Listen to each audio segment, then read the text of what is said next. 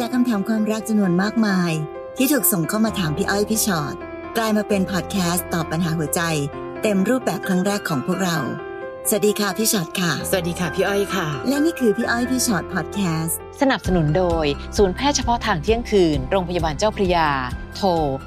02 884 7000มาแล้ว สวัสดีค่ะสวัสดีค่ะ สวัสดีพร้อมกันหนึ่งสองใช่สามแล้วสวัสดีค่ะ สวัสดีค่ะเที่ยวพิชอตพอดแคสต์ค่ะ วันนี้เป็นเรื่องของทะเบียนสมรสโอ้ ซึ่งไม่รู้วันนี้เขายังจะจดกันอย่างเยอะแยะมากมายไหม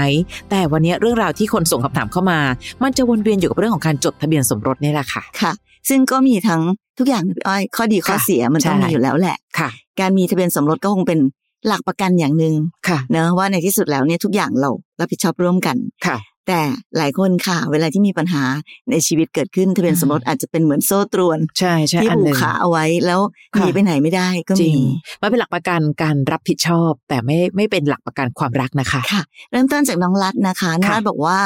เป็นปัญหาส่วนตัวที่กำลังเกิดขึ้นตอนนี้หนูอยู่กับสามีมีลูกด้วยกันสองคน อยู่กันมาประมาณเก้าปีแล้ว แต่ไม่ได้จดทะเบียนสมรสเพิ่งมารู้ได้ประมาณสองปีว่าเขามีอีกคนนึงอืมแล้วผู้หญิงคนนั้นท้อง แล้วหลังๆ นางก็ชอบมาวุ่นวาย มีการขอให้หนูเลิกกับสามี มีการขู่ด้วยว่าจะฟ้องหนู ถ้าเขาได้จดทะเบียนสมรสกับสามีหนูแล้ว ซึ่งหนูก็ไม่รู้ว่าเขาคุยกันยังไง แต่เหมือนฝ่ายหญิงจะให้สามีหนูไปจดทะเบียนสมรสกับเขา แล้วนางจะเอามาขู่หนูว่าจะฟ้องจะฟ้อง เพราะนางจะเป็นเมียที่ถูกต้องตามกฎหมาย แต่หนูไม่มีทะเบียนสมรส หนูควรทำยังไงดีคะ ยิ่งเกิดปัญหาแบบนี้หนูก็ยิ่งไม่อยากจะจด จะเลิกขาดเลยก็มีภาระอีกหลายอย่าง หนูเครียดมากเลย อืมค่ะ ดูท่าทางเท่านั้นเจตนาชัดเจนมากนะคะ คือไล่เราไปซะ แต่ใด ๆ ก็ตามเพื่อว่าคนกลางก็สำคัญ เราได้คุยกันไหมคะว่าตกลงชีวิตคู่ตอนนี้จะเอายังไง ตอนนี้มันคงจะข้ามผ่านเรื่องของรักไม่รักไปแล้วอะแต่ตอนนี้เอาเป็นว่าเรื่องของความรับผิดชอบจะคือยังไง แล้วก็ส่วนหนึ่งน้องต้องหาข้อมูลเพิ่มเติมนะคะ เพราะมันไม่ได้แปลว่ามีทะเบียนสมรสเท่านั้นแล้วจบการที่น้องไม่มีทะเบียนสมรส แต่เขารับรองการ เป็นพ่อของลูก รับรองบุตร มันก็มีวิธีอีกวิธีหอันนึ่นี้งเอาไปยืนยันได้ถูกต้องค่ะว่าเราเป็นครอบครัวกันมานานแล้ว บางคนบอกว่ารูปงานแต่งงานหรือใด ๆ ก็ตามที่มีการยืนยันว่าเราได้ใช้ชีวิตคู่กันมาโหแล้วน้องก็ใช้ชีวิตคู่กันมาตั้งหลายปีอะ เก้ามันยังปีใช่มันมียังลูเป็กนทั้งสองคน มันยังการันตีได้ทุกทุกๆอย่างค่ะ มันไม่ได้แปลว่าพอมีทะเบียนสมรสแล้วจะจบ ทางนู้นก็คงพยายามทุกวิถีทางแหละ จะฟ้องจะขู่อะไรก็ว่ากันไป แต่สำคัญสุดคือน้องต้องตั้งสติในการรับมือกับปัญหานี้ และคุยกับสามีสิว่า ตกลงชีวิตคู่ของเราจะเดินหน้ายังไง แบบไม่ได้ตำหนิไม่ได้เป็นพลังลบนะคะ อันนี้เรากำลังแก้ปัญหาของเราอยู่ในอีกแบบหนึ่งอืมมันเหมือนเรากำลังคุยกันว่าเราจะเอายังไงดีกับชีวิตของเราทั้งสองค่ะคนนะคะซึ่งคนเราพอถึงจุดหนึ่งถ้าเกิดไม่รักกันแล้ว ก็ต้องแยกย้าย อันนี้เป็นเรื่องธรรมดาเนาะแต่ในที่สุดแล้วเรื่องของความรับผิดชอบที่มีต่อลูก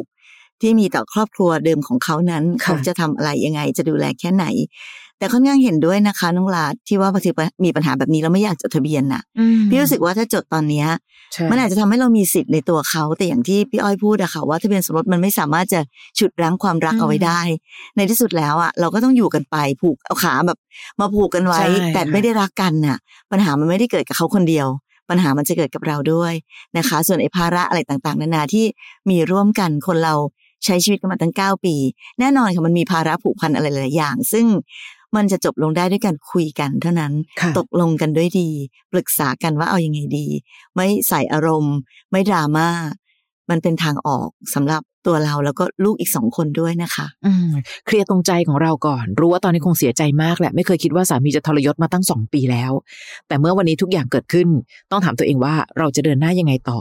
แบบที่มีสติดีๆนะคะ เพราะถ้าเกิดว่าน้องไม่ได้มีลูกนะ พี่ว่าเราตัดสินใจง่ายกว่านี้สะบัดมือก็ไปได้แล้วอะแต่บังเอิญพอมีลูกปั๊บ ต้องคิดถึงหัวใจลูก คิดถึงอนาคตของลูก และคิดถึงความรู้สึกของเราด้วยนะคะ น้องหงค่ะ หนูกับสามีอยู่กินกันมา 12 ปี อันนี้มีลูกผู้หญิงหนึ่งคนนะคะ แล้วก็อายุ 8 ขวบละ ลูกใช้นามสกุลหนู ตลอดเวลาที่อยู่ด้วยกันมา เขาก็แค่จะมีพฤติกรรมแอบคุยกับคนนั้นคนนี้บ้าง ไม่ค่อยอยากให้ยุ่งกับโทรศัพท์ แต่ 4 ปีหลังหลังจากที่เขามีผู้หญิงคนใหม่ ผู้หญิงคนนั้นก็รู้นะคะว่าเขามีเมียแล้ว แล้วก็เคยเจอหนูด้วย เราทะเลาะกันตลอดพอหนูจับได้เขาก็หาเรื่องตบตีหนู ไม่ให้ยุ่งกับผู้หญิงคนนั้น แรก ๆ หนูคิดว่าไม่มีอะไรมาก แต่ตอนนี้เพิ่งมารู้ความจริงว่าเขามีลูกกับผู้หญิงคนนั้นได้สามขวบแล้ว ซึ่งที่ผ่านมาเขาก็ยังอยู่กับหนูยังไม่ได้เลิกกัน หนูเจ็บช้ำน้ำใจกับคำโกหกคำพูดไม่ตรงของเขา กับผู้หญิงคนนั้น ที่รู้ทั้งรู้ว่าเขามีเมียแล้วก็ยังยุ่ง ปากก็พูดว่าไม่เอาผัวหนู แต่ก็ยังเอาอยู่ ฝ่ายผู้ชายบอกหนูว่าเขาจะเลิกกับผู้หญิงคนนั้น แต่ก็ยังเคลียร์ปัญหาไม่ได้ ซึ่งหนูรอมาปีเต็มๆแล้วค่ะ พี่อ้อยพี่ชอดว่าหนูควรรออีกไหม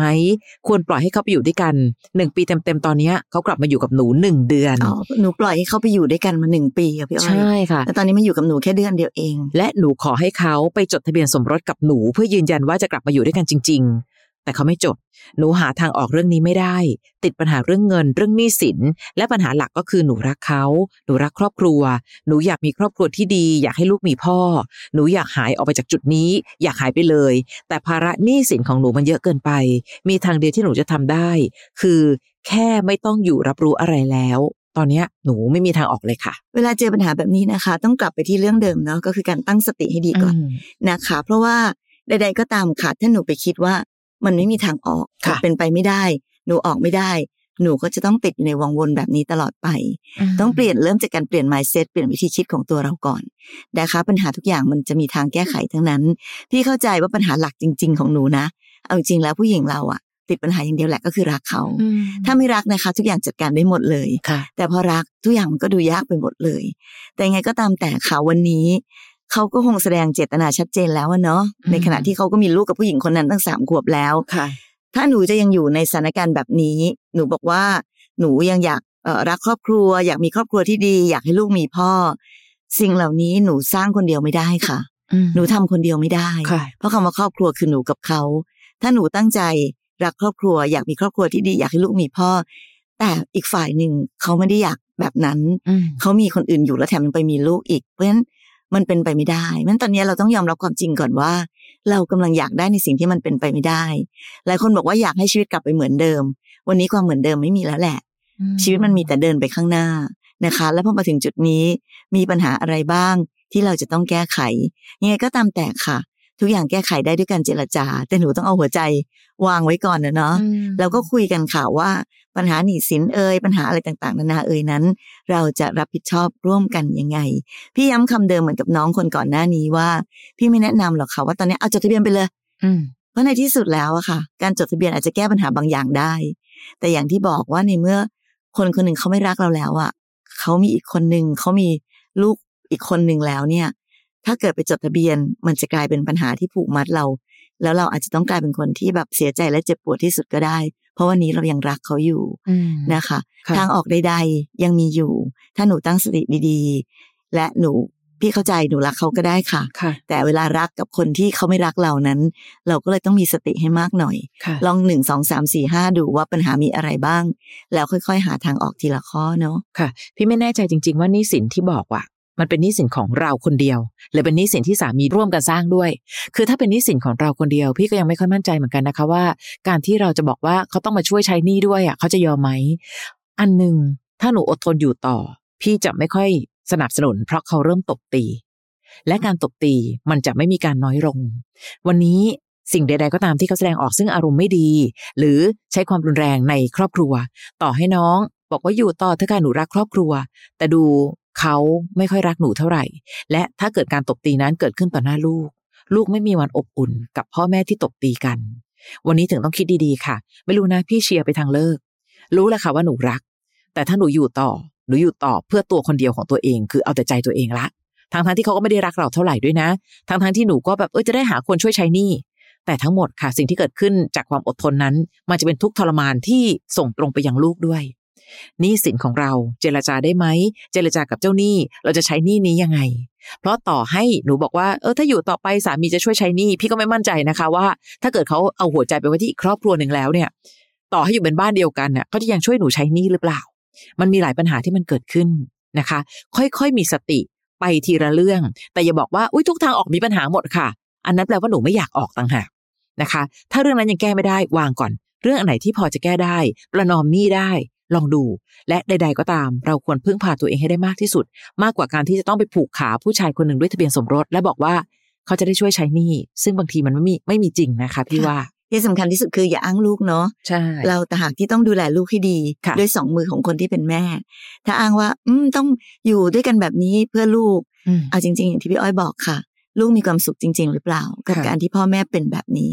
นะ มีแม่เยอะเลยค่ะที่วันนี้เลิกกันกับสามีแล้วเขาก็ดูแลลูกได้เป็นอย่างดี รักลูกให้มาก รักตัวเองให้มากๆด้วยนะคะค่ะต่อไปน้องกราฟค่ะ น้องกราฟบอกว่าผมคบกับแฟนมาสี่ปีอืมนางสวยมากนิสัยดี อารมณ์ดีหุ่นดีอื้อหือทำอาหารเก่งทำงานเก่งหาเงินค่ะเก่ง แล้วก็ซื่อสัตย์กับผมมากตรงแต่เนี่ยมาหรือยังคะ แต่ มาแล้วค่ะ รอตรงแต่แหละค่ะ ผมก็มีความคิดประมาณว่า ผมไม่อยากจดทะเบียนสมรสกับเธอ เพราะผมรู้สึกถึงความไม่แน่นอนของชีวิต ผมกลัวว่าวันหนึ่งเธอจะเบื่อผม หรือแบบเจอคนที่ถูกใจกว่า แล้วหาเรื่องฟ้องหย่าเพื่อเอาทรัพย์สินของผมไปเอาในวงเล็บบ้านผมฐานะดีกว่าแฟนมาก ๆ ไม่ทำงานก็มีรายได้มากกว่าเงินเดือนแฟน ผมกลัวว่าวันหนึ่งเธอจะฆ่าผมน้องเออเพื่อเอาทรัพย์สินของผม แต่ผมไม่กล้าบอกแฟนเรื่องนี้ ผมควรทำยังไงดี เพราะคนใกล้ตัวผมเคยมีกรณีภรรยาฆ่าเอาทรัพย์สินสามีอืผมยอมให้สินสอดแพงๆ แต่ผมจะไม่จดทะเบียนสมรสเด็ดขาด และถ้าผมบอกแฟนไปพี่ๆคิดว่าแฟนจะโกรธเสียใจหรือน้อยใจผมไหมครับ คือพี่กำลังรู้สึกว่ากราฟ เรากำลังกังวลอนาคตจนปัจจุบันก็ไม่มีความสุขนะ และใด ๆ ก็ตามพี่ไม่แน่ใจจริงๆว่าหนูรักแฟนจริงหรือเปล่าอะเฮ้ยคนเราใครจะไปรู้ค่ะฉันไม่กล้าจดทะเบียนสมรสกับเธอ วันหนึ่งเธอต้องหลอกฆ่าฉันแน่ๆเลย คือตอนนี้น้องกำลังให้ความสำคัญกับจำนวนเงินมากกว่าความรู้สึกที่มีคุณค่าทางใจของกันและกันนะกราฟนะคะ วันนี้ก่อนที่น้องจะบอกว่า ถ้าผมบอกไปอะ เธอจะเสียใจไหมพี่ว่าเสียใจร้อยเปอร์เซ็นแต่ก่อนจะบอกเธออะคุยกับตัวเองให้จบก่อน น้องรักคนคนนี้จริง ๆ หรือเปล่า คนเรานะคะ ไม่รักกันก็เลิกได้ ไม่ได้เกี่ยวกับว่า พอมีทะเบียนสมรสแล้ว ไม่รักกันแล้วเลิกไม่ได้ มันก็ไม่ใช่นะ ทะเบียนสมรสไม่ได้บอกว่า ฉันต้องอยู่กับคนคนนี้ตลอดชีวิต ถ้าวันหนึ่งข้างหน้ามันมีความเปลี่ยนแปลงที่เกิดขึ้น ต่างคนต่างเปลี่ยนใจ ต่างคนต่างหมดรัก พี่ว่าก็จดทะเบียนหย่าได้ไง แต่ไม่ได้ว่าเขาจะฟ้องหย่าผมไหมเขาจะฆ่าผมเอาเงินไหม บางทีพี่รู้สึกว่าอาการเนี้ยดูดูเหมือนกับการดูถูกผู้หญิงมากไปหน่อยนะ เออเอาจริง ๆ ค่ะ ในความสัมพันธ์นะครับค่ะ ไม่ใช่เฉพาะแฟนหรอก เราจะสามารถมีเพื่อนได้ไหมในขณะที่เรากลัวว่าเดี๋ยวเพื่อนจะแบบฆ่าเอาใช่ฆ่าชิงใช่ทรัพย์เราตลอดเวลาอย่างเงี้ย แล้วถ้าถามว่าบอกแฟนแล้วแฟนจะโกรธจะเสียใจน้อยใจไหม เอางี้ค่ะ กลับกันสมมติวันหนึ่งแฟนกราฟมาพูดอย่างเงี้ยค่ะเธอเธอฉันไม่จดทะเบียนสมรสกับเธอหรอกนะเพราะเดี๋ยวฉันกลัวว่าเธอจะอนาคตเธอจะฆ่าชิงทรัพย์ฉัน หรือเธอจะแบบฟ้องหย่าฉันเอาเงินจากฉันไปหรืออะไรเงี้ยกราฟจะรู้สึกยังไงอะเนาะพี่เลยจะรู้สึกอย่างอย่างที่พี่อ้อยว่าค่ะว่าวันนี้ มันเหมือนเราไม่ได้รักเขามากพอใช่แล้วก็เลยมีเหตุผลอะไรต่างๆ นานา เพราะฉะนั้นถ้าไม่รักกันมากพอ ก็ดีแล้วที่ไม่จดทะเบียน แต่ก็ควรแฟร์ในการที่จะปล่อยให้เขาไปเจอคนที่รักเขามากกว่าด้วยนะคะ ไม่ว่าเขาจะสวยและดีขนาดไหน ทั้งซื่อสัตย์ทั้งโอ้โหทุกอย่างเลย พี่เชื่อว่ามีใครหลายคนฟังอยู่ตอนนี้แล้วอยากจะกัดลิ้นตาย เพราะว่าเขาก็หาอยากได้แฟนแบบนี้กันทั้งนั้นแหละค่ะแต่กราฟมีแฟนแบบนี้แล้ว แต่สิ่งสำคัญก็คือ เราดูเหมือนไม่ค่อยรักแฟนคนนี้เท่าไหร่ค่ะ เพราะฉะนั้นอย่าเสียดายความดีของเขา ถ้าเรายังไม่ได้รักเขามากพออืมที่จะเสียสละชีวิตหรืออะไรหลายๆสิ่ง แน่นอนค่ะกราฟคนเราเนาะต่างที่ต่างทางกันมา แต่เพราะว่ารักกันพอมาจับมือกันเป็นครอบครัว ไม่เกี่ยวกับเรื่องทะเบียนสมรสด้วย แต่มันอยู่ที่คนสองคนนั้น ยอมเสียสละบางสิ่งบางอย่างเพื่อกันและกัน เพื่อจะจับมือและเดินไปด้วยกัน แน่นอนค่ะมันไม่สบายตัวเหมือนกับการเดินคนเดียวอยู่แล้วแหละอืมเดินคนเดียวทรัพย์สินทุกอย่าง อะไรทุกอย่างก็เป็นของเราทำอะไรก็ได้ คิดอะไรก็ได้ แต่การอยู่กับคนอีกคนหนึ่งมันถึงต้องมีการเสียสละซึ่งกันและกันด้วยไงคะค่ะแต่ความสุขในความรักนั้น มันทำให้เราพร้อมและยอมเสียสละทุกอย่างอืมแต่ตราบใดก็ตามที่กราฟยังคิดแบบนี้ ยังระแวงระวังทุกอย่างแบบนี้ พี่ก็ยังรู้สึกอยู่ดีว่ากราฟไม่ได้รักคนคนนั้นมากพอค่ะ หรือแม้แต่นะคะ ถ้าบังเอิญว่าคนสองคนรักกันแต่น้องก็ยังพะวงในเรื่องเงินอะไรต่างๆนานามากมาย พี่ว่าคนที่แต่งงานในวันนี้ก็ไม่ได้จดทะเบียนสมรสด้วยกันทุกทุกคู่นะ บางคู่เขาก็มองว่าเฮ้ยทำธุรกิจไปอนาคต ไม่รู้นากราฟถ้าคิดอีกแบบหนึ่งเฮ้ยธุรกิจของเธอจะเจ๊งเปล่าวะถ้าธุรกิจของเธอจะเจ๊ง เราก็ต้องต่างคนต่างสะบัดมือกันก่อน ก็คือ ไม่จดทะเบียนสมรส อย่างน้อยอีกคนหนึ่งก็ยังรอด หรืออย่างน้อยถ้าเกิดอะไรขึ้นกับธุรกิจของเรา อีกฝ่ายหนึ่งจะได้ไม่ต้องถูกดึงลงมาด้วย บางคนเขาก็บอกว่าอะโอเค รักกันแค่ไหนไม่จดทะเบียนสมรสก็ได้ แต่ทั้งหมดตรงนั้นมันเป็นวิธีการในการรับรู้ ซึ่งกันและกันและตัดสินใจร่วมกัน ไม่ใช่การที่ไม่เอาไม่เอาฉันงกเงินของฉัน เธออย่ามานะ เดี๋ยววันหนึ่งเธอต้องมาชิงทรัพย์ของฉันไปหรือเปล่า มันเป็นความรักที่ดูน่ากลัวไปหน่อย และพี่ว่าผู้หญิงหรือแม้กระทั่งอย่างที่พี่ชอดบอกค่ะ เพื่อนๆกราฟเหมือนกัน ต่อให้เป็นเพื่อนด้วยนะ ถ้ากราฟคิดอย่างนั้นกับเขาอะเขาก็เสียใจ แล้วก็รู้สึกว่างั้นเธอกอดเงินของเธอต่อไปเถอะจ้ะไม่ต้องมีความสัมพันธ์ใด ๆ ก็ได้นะคะค่ะอะมาที่น้องชยพรนะคะหนูกับแฟนแต่งงานกันได้สองปีแล้ว มีลูกด้วยกันหนึ่งคนอายุสิบเดือน แต่หนูกับแฟนเนี่ยอยู่ห่างกัน เขาอยู่ลำปาง ส่วนหนูเนี่ยอยู่สิงห์บุรี หลังแต่งงานชีวิตคู่ของหนูมีปัญหาตลอด พอมีลูกหนูคิดว่าอะไรจะดีขึ้น อาการแก้ปัญหาเป็นน่ากลัวทุกครั้งเลยนะคะ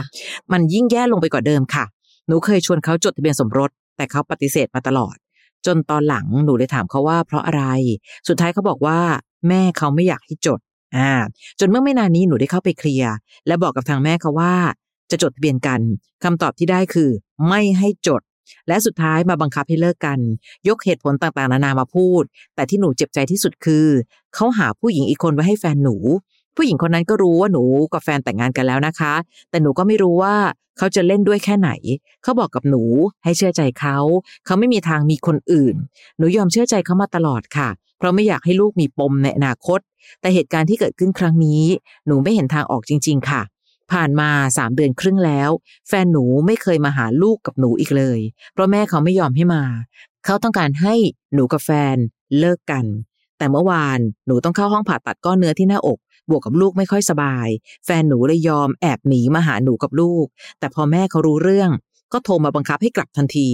หนูขอคุยกับเขาว่า จะมาหาหนูกับลูกไม่ได้เลยเหรอ แม่เขาบอกว่า เขาเป็นแม่มีลูกคนเดียว หนูก็แค่เมีย เขาจะให้ลูกเขามีอีกกี่คนก็ได้ จะมีลูกอีกกี่คนก็ได้ แล้วก็ตัดสายไป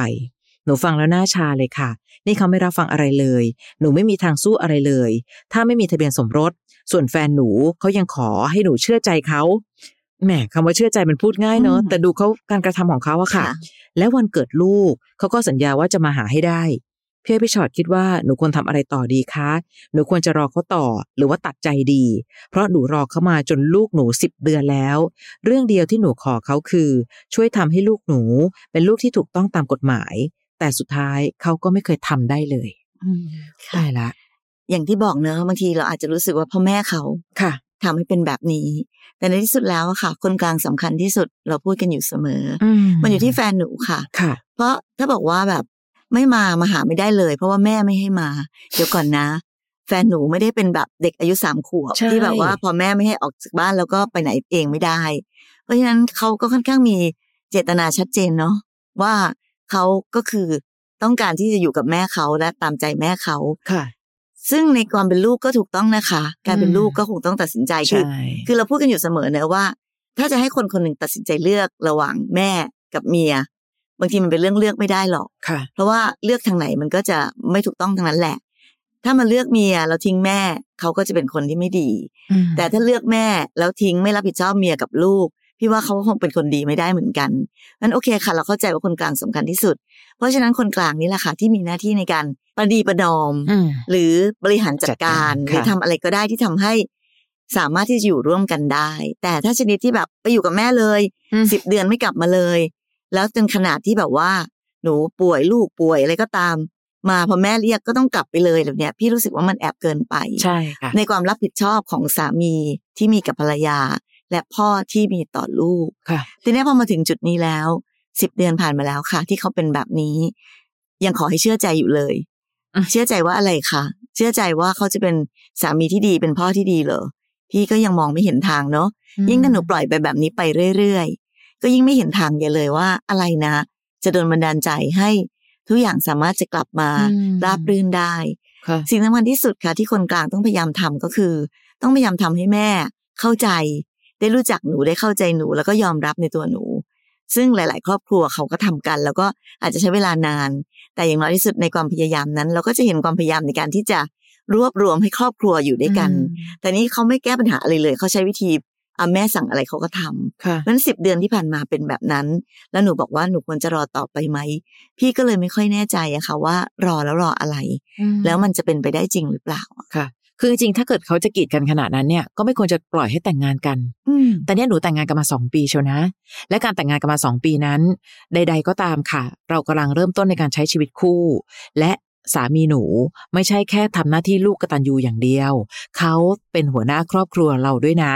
ถ้ายังไม่นับเรื่องใด ๆ ก็ตาม น้องชยพรคิดว่า คนคนนี้ควรจะเป็นหัวหน้าครอบครัวเราหรือเปล่า รักแม่พี่เข้าใจ แต่ความรับผิดชอบใด ๆ ดูเหมือนเขาไม่มีเจตนาจะลุกขึ้นมาร่วมแก้ปัญหา เอาแค่เจตนาลุกขึ้นมาร่วมแก้ปัญหานะ ยังทำให้น้องยังมีแบบคะแนนให้เขาได้บ้างอะแต่ตอนนี้คือดูเขาเงียบ ไม่สนใจ แล้วพูดว่าเชื่อใจเขาเถอะเขาไม่มีทางมีคนอื่น น้องจะเอาอะไรมาเชื่อล่ะคะ ขนาดลูกป่วยขนาดเนี้ยจะมาหาลูกดูแลลูกยังไม่ได้เลย หรือแบบว่าเราก็ป่วยขนาดเนี้ย แล้วบอกให้เชื่อใจเขาเถอะเขาไม่มีคนอื่น การมีหรือไม่มีคนอื่น ไม่ใช่คุณสมบัติข้อเดียวที่สามีที่ดีทำค่ะ คุณสมบัติที่ดีคือหนึ่งเขาดูแลครอบครัวยังไง ดูแลสุขทุกข์ของเรายังไง ดูแลหัวใจลูกยังไงพี่ไม่อยากให้เราคิดว่าดูแม่เขาสิคะ เปลี่ยนแม่เปลี่ยนยากค่ะ เขาคงจะเป็นแบบนี้แล้วเขาก็เป็นแม่ลูกกันทั้งชีวิต เขาเจอกันก่อนเราเจอด้วยซ้ำเพราะฉะนั้นวันนี้พี่อยากให้น้องมองว่า แม่เขาคือโจทย์ที่วัดใจว่าสามีของเราเป็นสามีที่ดี และเป็นสามีที่น้องควรจะเอาความอดทนของชีวิตนี้ ไปแลกสามีแบบนี้หรือเปล่าอืมขนาดนะคะมาหาแล้วแม่เขาเรียกยังกลับไปถูกเลยต้องอะเพราะฉะนั้นจะบอกว่าเอาอะไรคะ ถ้าเกิดแม่เขาบอกว่า ต้องไปแต่งงานกับคนนี้ อืมเขาจะไม่ทำเหรอ ใช่ค่ะนะคะทั้งหมดหนูตัดสินใจนะคะ อืม แค่เล่าให้ฟังเฉยๆว่า มีอะไรเกิดขึ้นบ้าง หนูมองแต่มุมแค่ว่า หนูจะทนต่อไปไหมเผื่อเขากลับมา พี่แค่เล่าให้ฟังว่า ตอนนี้อะไรเกิดขึ้นในเหตุการณ์ต่างๆที่ผ่านมา เขาแทบไม่สามารถจะดูแลชีวิตตัวเองได้เลย ทุกอย่างอยู่ที่แม่หมด อยู่ที่แม่หมด อื นั่นน่ะสิชีวิตของหนูและลูกต้องไปผูกไว้ที่แม่เขาอีกหรือเปล่าล่ะคะค่ะ น้องตัดสินแล้วใจก็อย่าไปเลยหวังนะว่าเขาจะจดทะเบียนสมรสให้ อืม เออยากมากค่ะยากมากค่ะเนาะอย่าไปรอเลยดีกว่าค่ะนะคะ น้องปลาค่ะ หนูอยู่กินกับสามีปีเนี้ยเข้าปีที่เจ็ดละ แต่หนูไม่มีลูก ไม่มีพิธีแต่งงาน เพิ่งจะจดทะเบียนสมรสกับสามีได้แค่สองเดือน ประเด็นคือ สามีนอกใจไปกับผู้หญิงคนอื่นค่ะ รวมระยะเวลาก็เกือบสามปี พวกเขารักๆ เลิกเลิกๆมาตลอด หนูก็ทนมาตลอดแต่เลิกไม่ได้ มีเหตุผลส่วนตัวหลาย ๆ อย่างค่ะ และสามีกับหนูก็รักๆ เลิกเลิกๆมาตลอดเช่นกัน เพราะเรื่องผู้หญิงคนนี้ จุดพีคคือในที่สุดผู้หญิงคนนั้นก็ปล่อยให้ตัวเองท้อง สามีหนูก็ร้ายโกหกหนูต่างๆ นานา สุดท้ายแอบไปจัดงานแต่งงานเล็กๆ กับเมียน้อย หนูถึงจุดแตกหักยื่นคำขาดขอให้เลิก หนูจะไม่ให้อภัยอีกต่อไป แต่สามีหนูขอมีโลกสองใบ และชดเชยให้หนูด้วยการจะพาหนูไปจดทะเบียนสมรส โอ้โหดูวิธีการแก้ปัญหาของเขาดิมค่ะ เออ ให้หนูกลายเป็นเมียหลวงเต็มขั้น โดยไม่ได้อยากเป็น หนูอยากเป็นเมียคนเดียวค่ะพี่ แต่ก็คิดวางแผนในใจค่ะว่า ทะเบียนสมรสอาจเกิดประโยชน์กับหนู แต่หนูก็ไม่รู้ว่าด้วยทะเบียนสมรสใบนี้ หนูจะสามารถใช้ฟ้องเมียน้อยได้ไหมคะ แล้วหนูตัดสินใจถูกไหมคะ ที่ยอมไปจดทะเบียนสมรสกับเขา รบกวนขอคำปรึกษาหน่อยค่ะอ๋อนี่หมายความว่าตอนนี้หนูไปจดทะเบียนสมรสกับนั่นน่ะสิเขาแล้วเหรอ เพราะว่าอืมตอนแรกหนูบอกว่าเขาจะพาไปจดทะเบียนสมรสค่ะอืมแต่ตอนนี้หนูตจอดนทะนี้เบียนสหมนูรสจไปดแล้แล้ววมั้งที่บอกว่ายอมไปจดทะเบียนสมรสกับเขาแล้วค่ะ คือใดๆในเรื่องของกฎหมายค่ะน้องปลาพี่อยากแนะนำให้หนูปรึกษากับผู้รู้จริงๆเพราะพี่อ้อยพี่ชอตอาจจะไม่ได้รอบรู้อะไรในเรื่องของกฎหมายกฎหมายใช่ในรายละเอียดเรื่องของะทะเบียนสมรสในค่ะรายละเอียดต่าง ๆ คนที่จะรู้เรื่องพวกนี้พวกทนายความหรือใด ๆนะคะ ลองหาคนที่เราสามารถปรึกษาหารือได้ อันนั้นในในแง่มุมของกฎหมายเนาะพี่อ้อยพี่ชอตก็คงจะ คุยกับหนูได้ในมุมประเด็นของของเรื่องของความรู้สึกมากกว่านะคะ เพราะฉะนั้นตอนนี้ ต่อให้หนูกลายเป็นเมียหลวงเต็มขั้นแล้ว ก็ไม่ได้หมายความว่า เขาจะเลือกกับผู้หญิงคนนั้นเนาะแล้วแถมเขามีลูกด้วยกันด้วย ในแง่กฎหมายทะเบียนสมรสอาจจะช่วยอะไรหนูได้อืมแม้แต่ว่าหนูบอกเอาไปฟ้องเมียน้อยได้ไหมค่ะก็อาจจะฟ้องได้แต่เดี๋ยวพี่ก็ต้องถามก่อนว่า จริงๆแล้วน้องปลาอยากได้อะไรกันแน่อืมถ้าสมมติเราอยากจะฟ้องเมียน้อย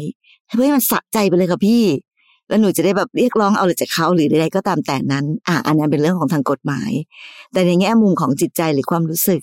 ก็ต้องยอมรับความจริงอะค่ะว่า สามีหนูเขาก็มีคนอื่นคนโน้นคนนี้นอกใจอะไรอย่างนี้ของเขามาตลอดระยะเวลาที่ผ่านมาเนาะค่ะ แปลว่าอะไรคะถอดรหัสแล้วก็แปลว่า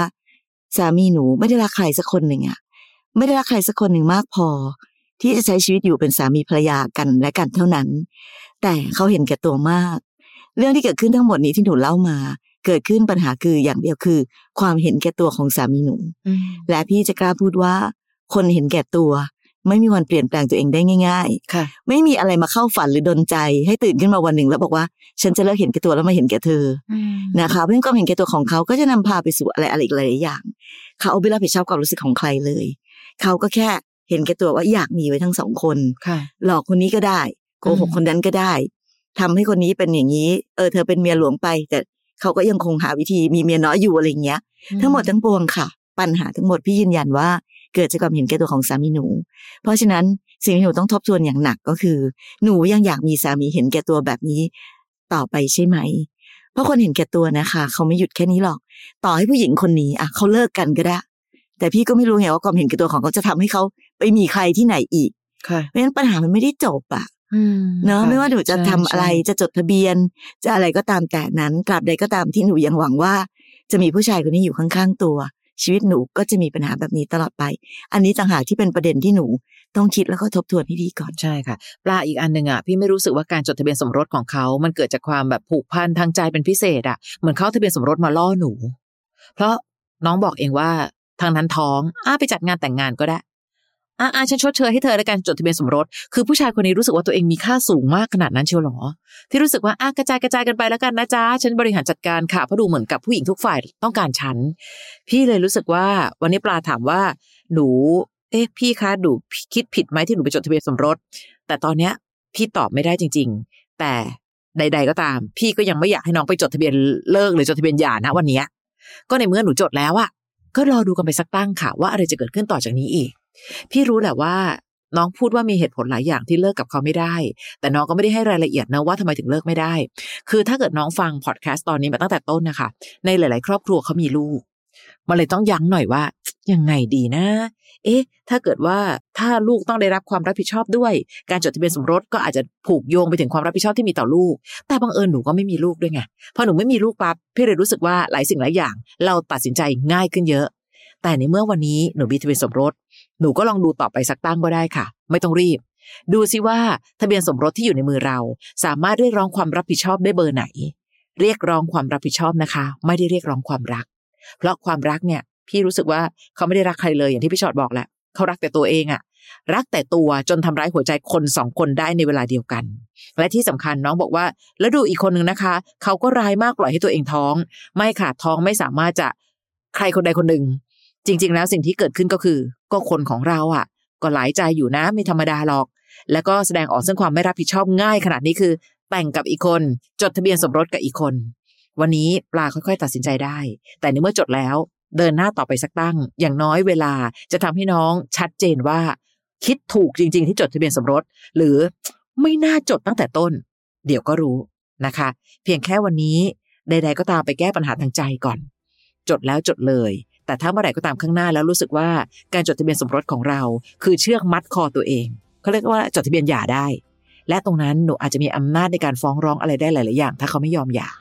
นะคะ แต่อยากหาข้อมูลเพิ่มเติมนะ เข้าใจเลยค่ะ บางทีเรามีความรู้เรื่องของกฎหมายน้อยมาก วันนี้กฎหมายจะปกป้องเราเหมือนกัน โดยเฉพาะในแง่ของความรับผิดชอบนะคะนะนี่คือส่วนหนึ่งของพอดแคสต์พี่ให้พี่ชอตพอดแคสต์นะคะขอบคุณคำถามหลายๆคำถามที่ทำให้เราได้เรียนรู้หลาย ๆ วิธีในการดำรงชีวิตของเราด้วยนะคะ ส่งคำถามของคุณเข้ามาได้ในพี่ให้พี่ชอตตัวต่อตัวในแฟนเพจและเราก็มาตอบกันตรงนี้ เรายังมีอีกหนึ่งพอดแคสต์นะคะพี่ให้พี่ชอตตัวต่อตัวพอดแคสต์อันนั้นเนี่ยจะมีเจ้าของเรื่องมานั่งคุยกัน ก็เข้าไป search ใน Apple Podcast หรือในแอป Podcast ที่มีอยู่ search คำว่า พี่อ้อยพี่ฉอดตัวต่อตัว แล้วเจอกันใหม่ EP หน้า สวัสดีค่ะ สวัสดีค่ะ